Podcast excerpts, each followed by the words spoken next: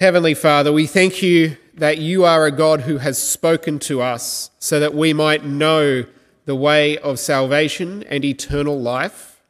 Father, we pray that you may help us all this morning to listen carefully to your words so that we might understand, come to a knowledge of the truth, and be saved, and that we might have our hearts reshaped so that we might love the things that you love.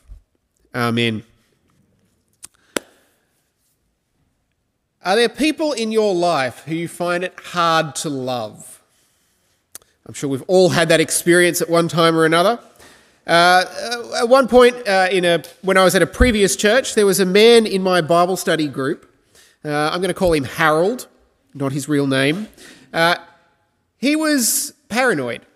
Uh, he was possibly mildly psychotic. Uh, he would tell us things that had happened that had a ring of being maybe a little bit detached from reality. Uh, Harold was nervous about practically everything. Uh, he was quite hard work to relate to. Uh, he had lots of conflict in his family background, really difficult upbringing. Uh, his wife was, as far as I could tell, probably emotionally abusive to him, uh, and his son was emotionally, possibly even physically abusive. It was very hard work uh, to make sense of conversation with Harold and to take care of him. And it would have been really easy just to avoid him, make him feel like he didn't really belong in our church. But when Harold first came to our church, and it was before I was there, uh, that's not how the church treated him. Uh, the, he was made to feel welcome. He'd come from a Greek Orthodox background, uh, but the church took the time to explain the gospel, and Harold came to trust in Christ and became a regular member of our church. There were a couple of other men who always made a point of talking with him on a Sunday, making sure he felt welcome and cared for.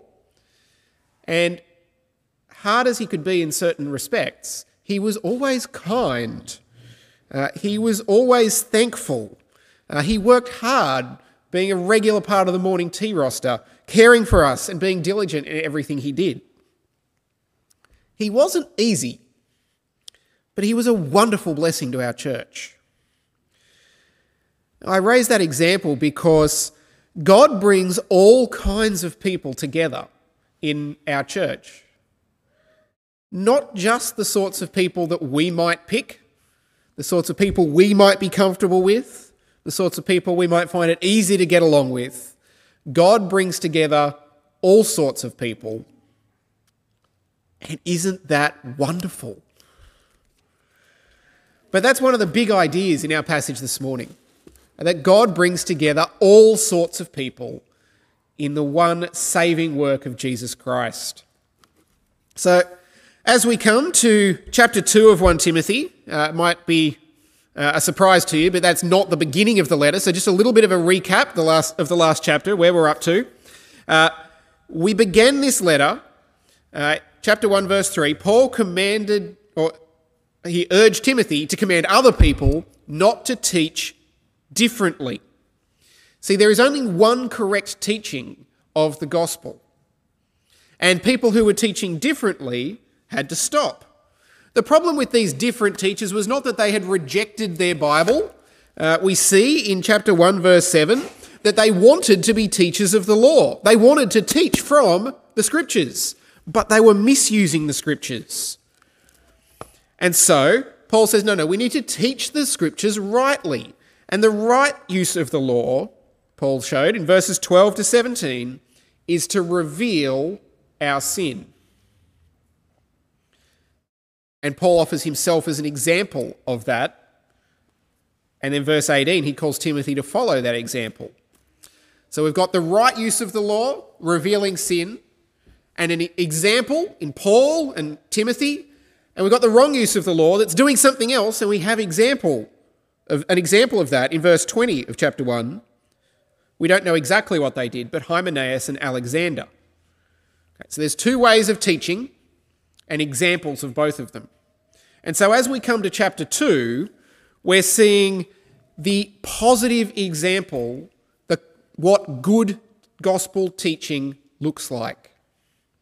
And where does Paul start as he wants us to see good teaching? We're going to do it in three parts. Part one will be God's good order for all people. Part two, God's desire for all people. And three, Christ's saving work for all people. So, number one, God's good order for all people. What does Paul want us to know, first of all, about what it is to teach God's word rightly, to live out the gospel in the correct way? Chapter 2, verse 1.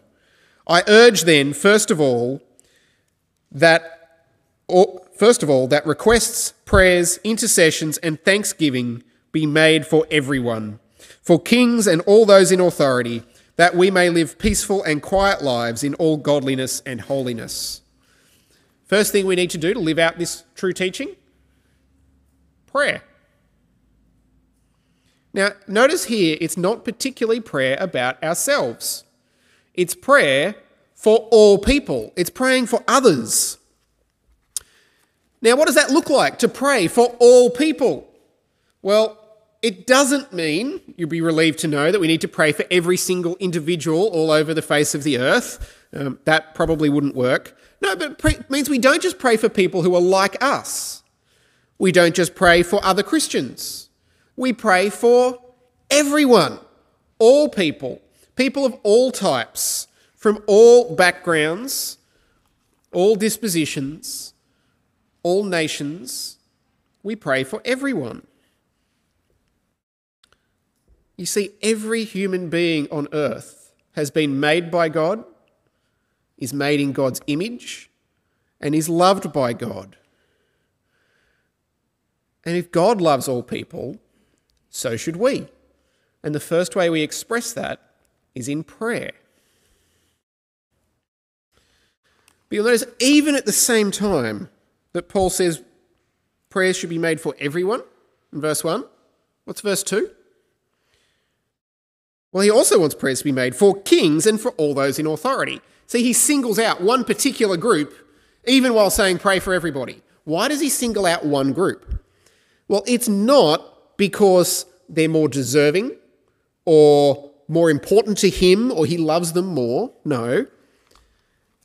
What, what's special about kings and all those in authority? Well, it's that they have a huge impact on all of us, don't they? And so praying for kings and all those in authority is actually an expression of our love and our care for all people. And we do it so that we, people might be able to live peaceful and quiet lives. You'll see there in the middle of verse 2. See, earthly authorities make a big difference for everybody. If you have a good government in place in whatever part of the world you happen to live in, you can live in safety. You can get on with having your own job, caring for your family, doing the things that you do. Now, it might be good for governments to do other things beyond just provide physical safety. You know, building roads and schools, that's a good thing to do. But keeping its citizens safe is actually the very reason for a government's existence. If they're not doing that, everything else becomes irrelevant. I think it's easy for us to forget that, isn't it? We live in a nation that has, for the most part, done a phenomenal job of keeping citizens safe. Uh, we don't have marauding armies of invaders slaughtering our people as they do in Sudan or Congo or Nigeria. We don't have a government that is ruthlessly purging our own citizens as they do in North Korea or Afghanistan. We've got a good government that, for the most part, does a really good job of keeping us safe. And sometimes we can be, take that for granted and so grumble about all of the other little details that we might want them to do differently. Citizens of most many countries in the world probably can't even imagine the peace and stability that we have here. Please don't take it for granted. Pray for our government.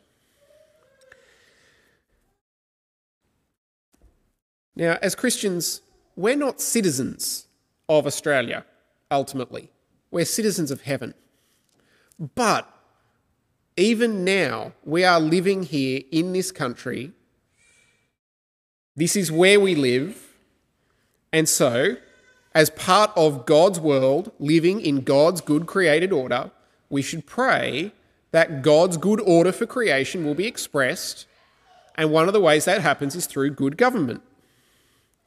You as Paul's request here that we pray for our government, it's actually quite similar to what we say in the Lord's Prayer as we pray each week together, Your will be done on earth as in heaven. We want God's will and God's good order to be expressed here and now because this is God's good creation, even if it is not our ultimate home. So, pray for your governments. You'll notice we do this in church. We often have a, as part of our prayers, we pray for our Prime Minister, our Parliament, our Premier, our King. Uh, it's not by accident. The scriptures encourage us to pray for our governments, and so we should. You see, all people live in God's world. God's good order for us is that wise rulers will lead us in peace. And so we should be thankful for those who do, and we should pray for all rulers that they might be able to continue to do that. But you'll notice that's not the whole point of Paul's prayer. The prayer for rulers is part of it. But it's not just about having a peaceful and quiet life now so we can get on with things. See, there's more to Paul's reasoning. Look at verse. So I'm up to my second point now. God's de- good desire for all people. Have a look at verses 3 and 4 with me. This is good and pleases God our Saviour, who wants all people to be saved and to come to a knowledge of the truth. What is it that's good? This is good. It's good that we pray for all people. It's those prayers that God is pleased with. God cares for all people, and so it pleases Him when we care for all people and express that by praying for all people. You see, God doesn't just love some people, God doesn't just love Christians. God doesn't just love the nation of Israel, who we see he chose in the Old Testament to be his treasured possession. God does love Israel, God does love Christians, but God loves all people. God wants all people to be saved. If you've got the Pew Bible in front of you, you'll see verse 4 he wants all men to be saved. It's because we've got very old Pew Bibles. Uh, I assure you, it's all people. Okay? The English language has changed in the 40 years since this was printed. All people. God wants to save all people. How is it that people will be saved, though? It's still here, right in verse 4. God wants all people to be saved and to come to a knowledge of the truth. You see, the way that people are saved is by coming to a knowledge of the truth, the gospel, the truth of who Jesus is and what Jesus did as he came and he died in our place and rose from the dead. That is the truth that you must know in order to be saved. Salvation and truth go together. And so when God wants all people to be saved, he wants them to be saved by learning the truth of the gospel. One of the things we're doing together as a church this year is we're trying to collect different stories of how people have come to understand Christ.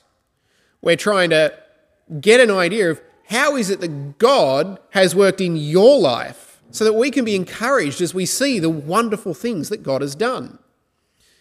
And one of the things that I hope we'll notice is that in every single one of those stories, the thing that has changed us has been this knowledge of the truth, the knowledge of what Christ has done. Now, maybe the knowledge might have come a little bit before some of the change in our life. But it is as we contemplate this true thing that God has done in Jesus Christ, and as we work out what difference that makes in our life, it is that truth that ultimately changes us, that saves us.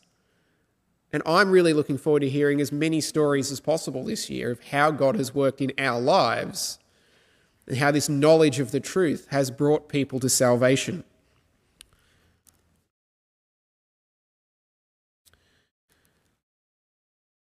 People are saved when they understand that Jesus is the crucified and risen Lord of all. That is the truth that brings salvation. So God loves all people, and so He's pleased when we love all people and express it by praying for them. But it's not just for the peaceful life here and now, it's about something much more important. It's because he, God wants all people to be saved. That cause you a problem? God wants all people to be saved? If that's true, why doesn't He just do it? Why hasn't God just saved everybody? You see, if God really wanted all people to be saved, why hasn't He? Like, why is not everybody trusting in Jesus? Well, what do we mean by all people here? Is actually an important question. Look back at verse 1, because this, as we see all people in verse 4, uh, it's actually not the first time that we've seen all people. Uh, it's also at the end of verse 1. See who we're praying for? Everyone. It's the same idea, all people. Are we praying for every single individual person on earth? Well, let's just do some quick maths here. There's about 8 billion people alive today. It's just recently ticked over the 8 billion mark, according to the UN. If I were to pray for each and every individual, and let's say I, I just keep it really short, let's go for one second per person. Um, that's just over 253 years to pray for everybody on earth today. Okay? When Paul says I should pray for all people, he's not saying pray for every single individual. Okay? It's not going to work. But I should pray for all kinds of people people who are like me, people who are different to me, little people, big people, young, old, people who are white, people who are of every ethnicity on earth. There is no one who I should not pray for. And so, when it says that God wants all people to be saved, it's not saying that he is going to save every single individual. It's saying that all sorts of people, no matter how old or how young, no matter what their skin color, no matter what their job, their socio-economic status, no matter who they are, God wants to save that person through the knowledge of the truth, the knowledge of Christ.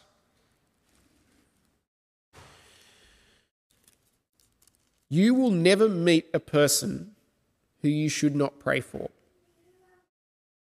You will never meet a person whom you should not preach the gospel to and tell them of the wonderful things that God has done for them in Christ Jesus. Because you see, God wants every person to be saved.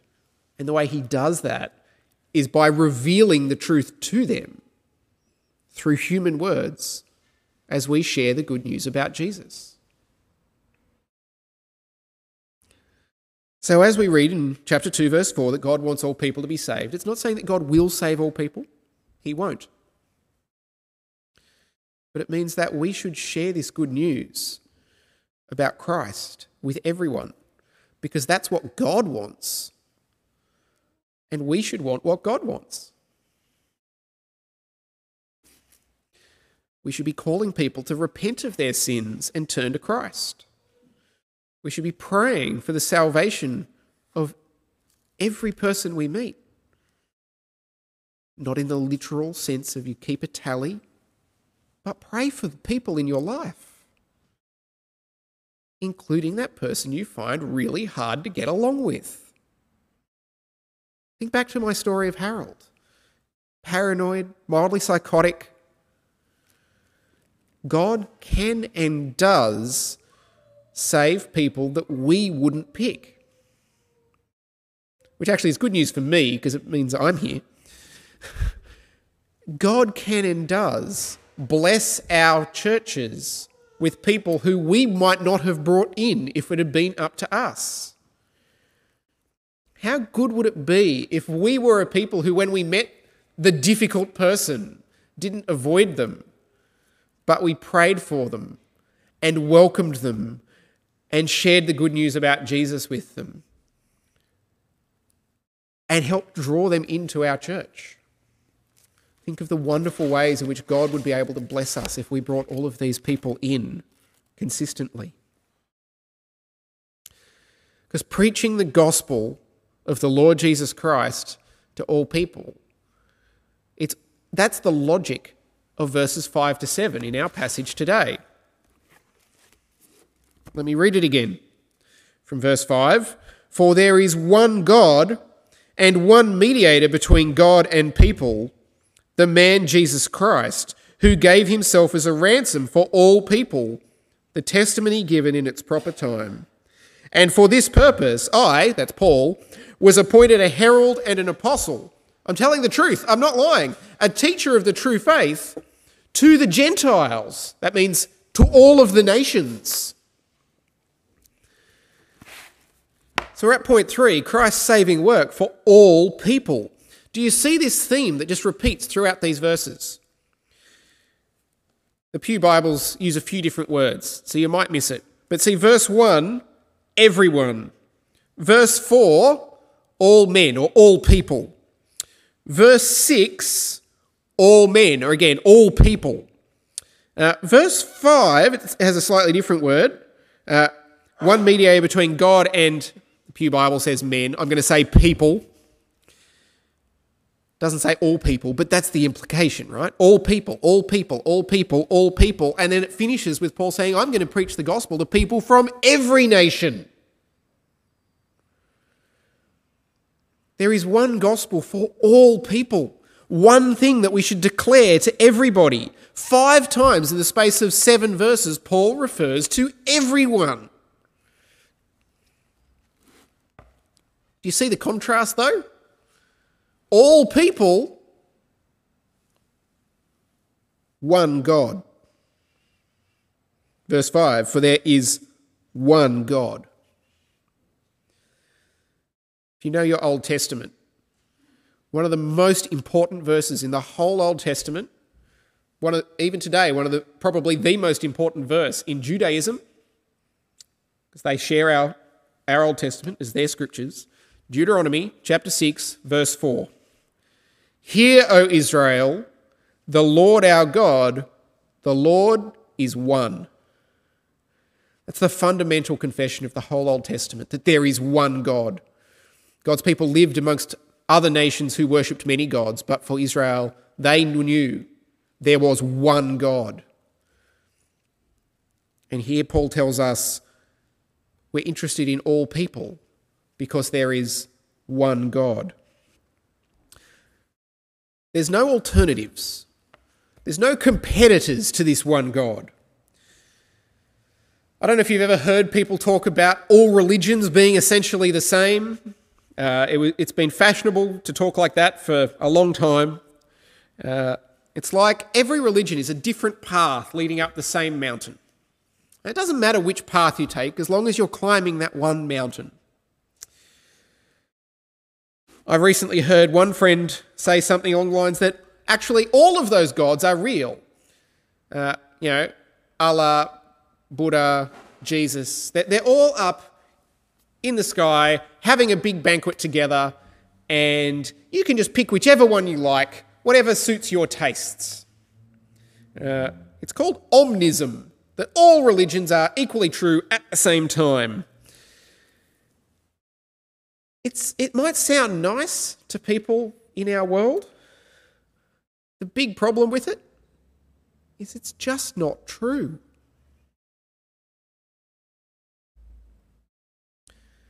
We don't have Israel being ruled over by Yahweh and Rome being ruled over by Jupiter.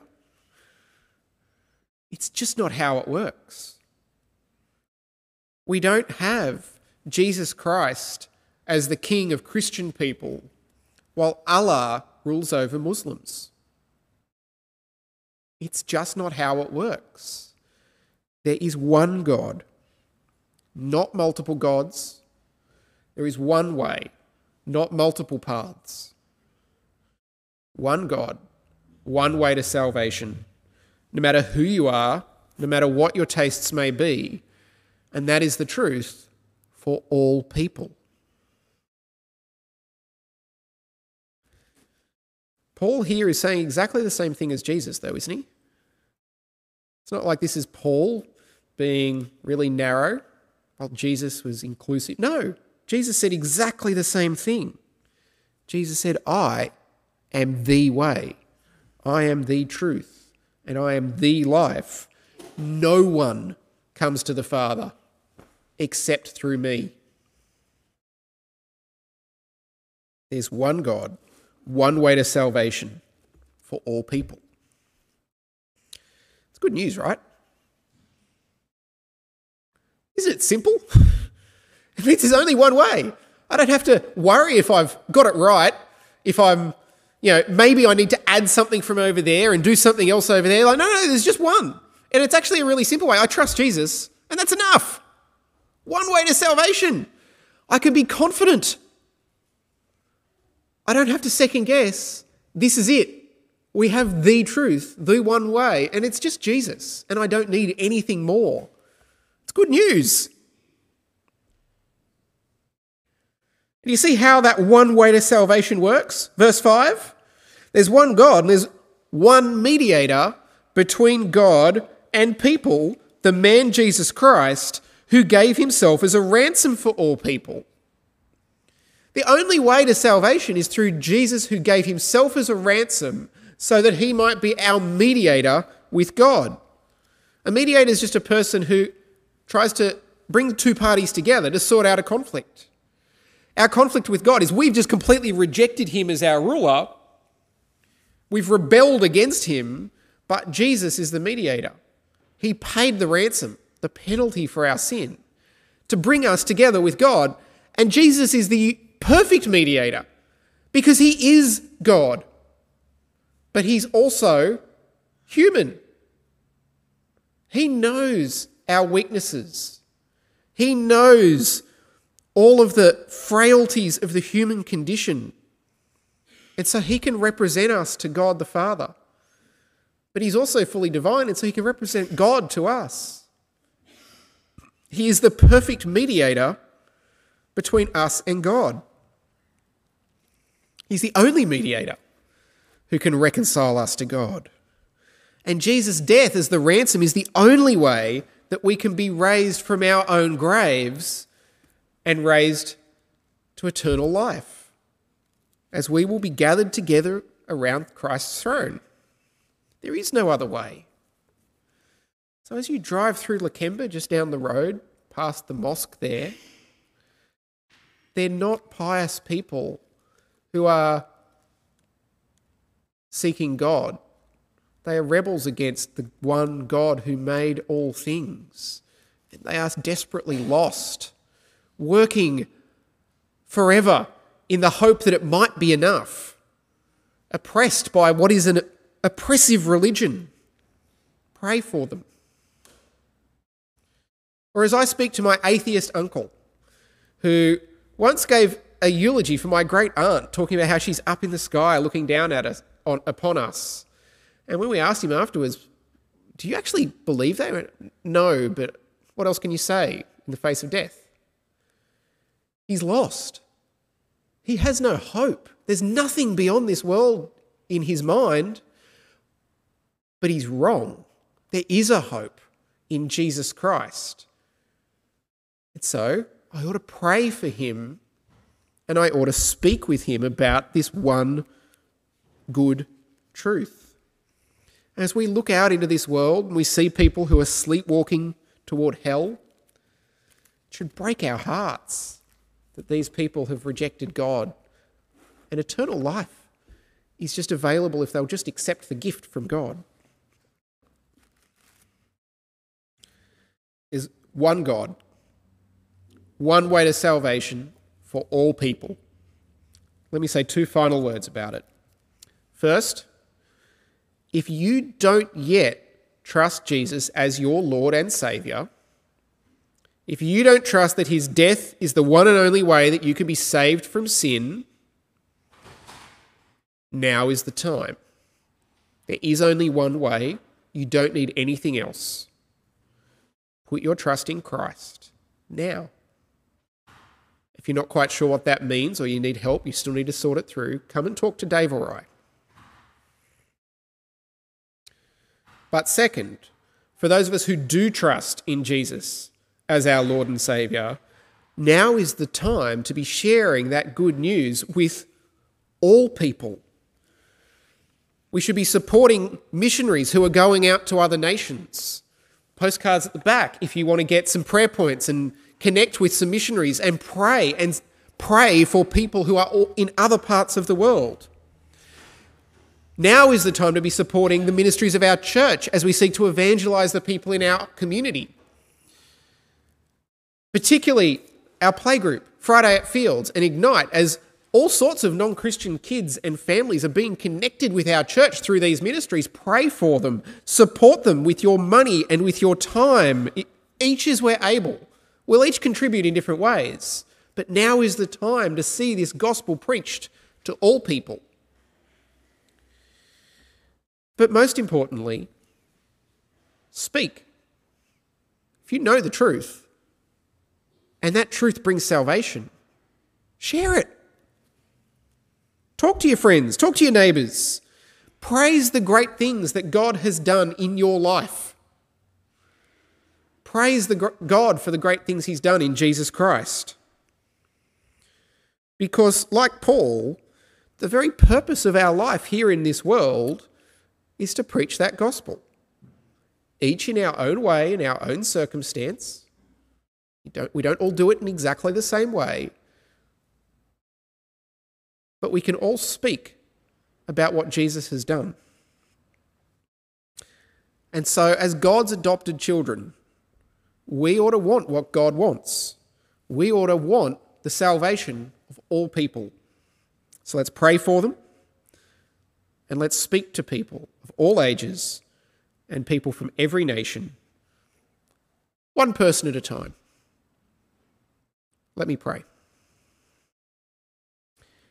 Heavenly Father, we thank you that you do desire the salvation of all people and we thank you that you have revealed the way of salvation to us through Jesus, through his death, through his resurrection, and through the preaching of your gospel to all nations. Father, we pray that you may give us hearts like yours, that we might desire the salvation of all people, and that we may participate with you in taking this good news to all people. Amen.